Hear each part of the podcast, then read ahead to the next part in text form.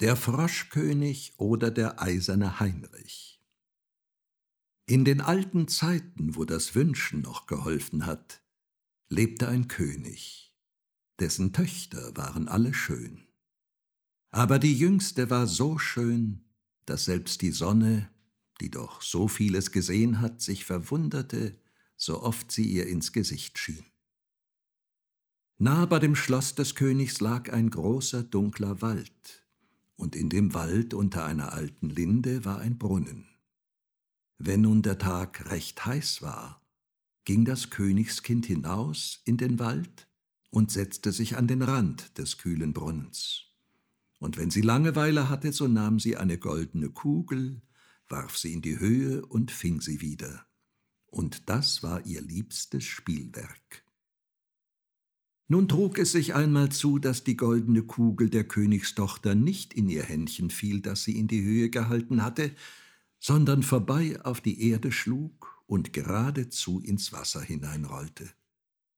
Die Königstochter folgte ihr mit den Augen nach, aber die Kugel verschwand, und der Brunnen war tief, so tief, dass man keinen Grund sah. Da fing sie an zu weinen und weinte immer lauter und konnte sich gar nicht trösten. Und wie sie so klagte, rief ihr jemand zu, Was hast du, Königstochter? Du schreist ja, dass sich ein Stein erbarmen möchte. Sie sah sich um, woher die Stimme käme.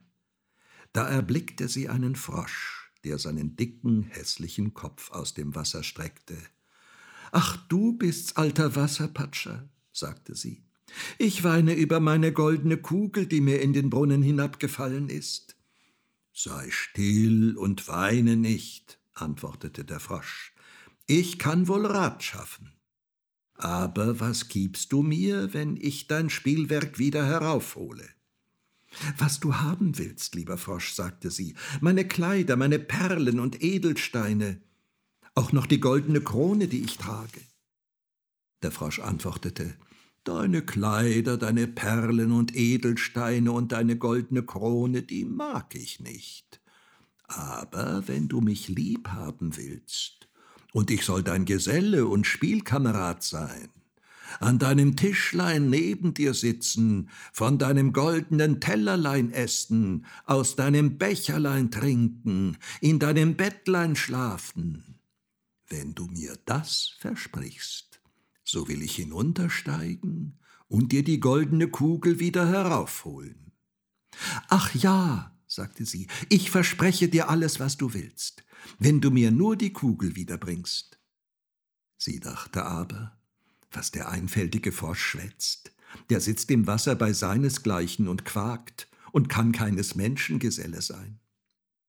Der Frosch, als er die Zusage erhalten hatte, tauchte seinen Kopf unter, sank hinab und über ein Weilchen kam er wieder heraufgerudert, hatte die Kugel im Maul und warf sie ins Gras.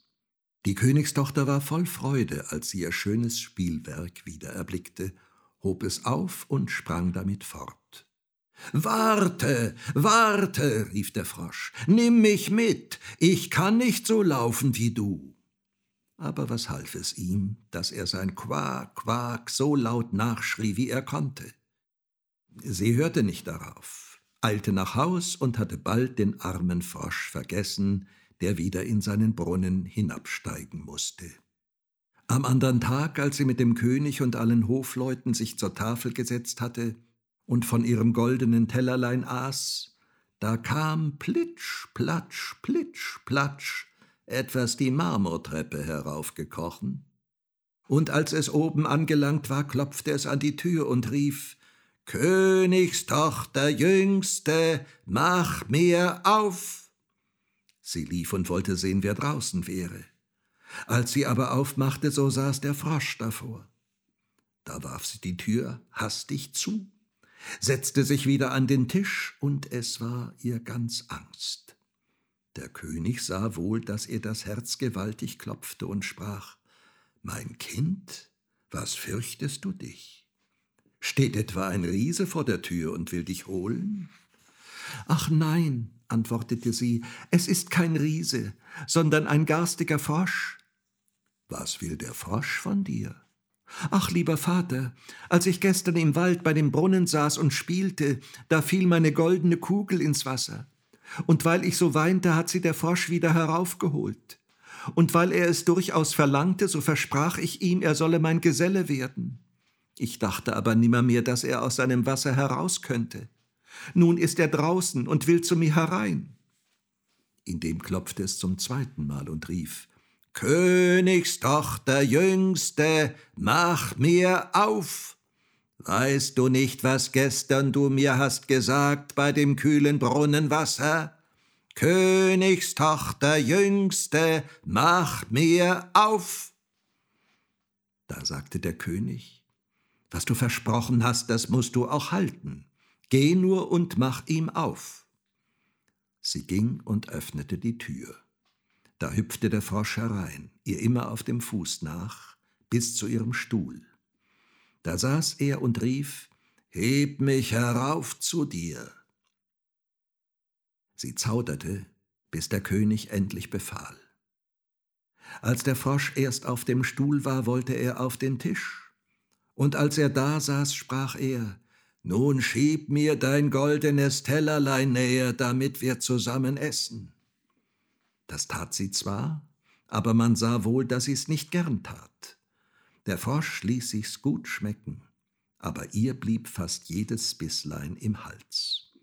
Endlich sprach er, ich habe mich satt gegessen und bin müde. Nun trag mich in dein Kämmerlein und mach dein Seidenbettlein zurecht. Da wollen wir uns schlafen legen. Die Königstochter fing an zu weinen und fürchtete sich vor dem kalten Frosch, den sie nicht anzurühren getraute, und der nun in ihrem schönen, reinen Bettlein schlafen sollte. Der König aber wurde zornig und sprach, Wer dir geholfen hat, als du in der Not warst, den sollst du hernach nicht verachten. Da packte sie ihn mit zwei Fingern, trug ihn hinauf und setzte ihn in eine Ecke. Als sie aber im Bett lag, kam er gekrochen und sprach, ich bin müde. Ich will schlafen so gut wie du. Heb mich herauf, oder ich sag's deinem Vater. Da wurde sie erst bitterböse, holte ihn herauf und warf ihn aus allen Kräften gegen die Wand. Nun wirst du Ruhe haben, du garstiger Frosch.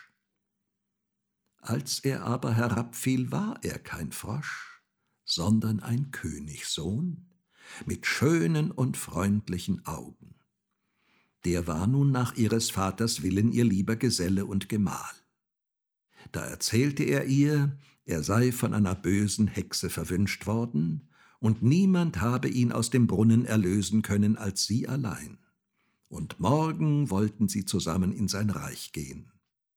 Dann schliefen sie ein, und am andern Morgen, als die Sonne sie aufweckte, kam ein Wagen herangefahren, mit acht weißen Pferden bespannt die hatten weiße Straußfedern auf dem Kopf und gingen in goldenen Ketten. Und hinten stand der Diener des jungen Königs, das war der treue Heinrich. Der treue Heinrich hatte sich so betrübt, als sein Herr in einen Frosch verwandelt worden war, dass er drei eiserne Bande hatte um sein Herz legen lassen, damit er ihm nicht vor Weh und Traurigkeit zersprenge. Der Wagen aber sollte den jungen König in sein Reich abholen. Der treue Heinrich hob beide hinein, stellte sich wieder hinten auf und war voller Freude über die Erlösung. Und als sie ein Stück Wegs gefahren waren, hörte der Königssohn, dass es hinter ihm krachte, als wäre etwas zerbrochen. Da drehte er sich um und rief Heinrich, der Wagen bricht. Nein, Herr, der Wagen nicht, es ist ein Band von meinem Herzen, das da lag in großen Schmerzen als ihr in dem Brunnen saßt, als ihr ein Frosch noch wart. Noch einmal und noch einmal krachte es auf dem Weg. Und der Königssohn meinte immer, der Wagen bräche. Und es waren doch nur die Bande, die vom Herzen des treuen Heinrich absprangen, weil sein Herr erlöst und glücklich war.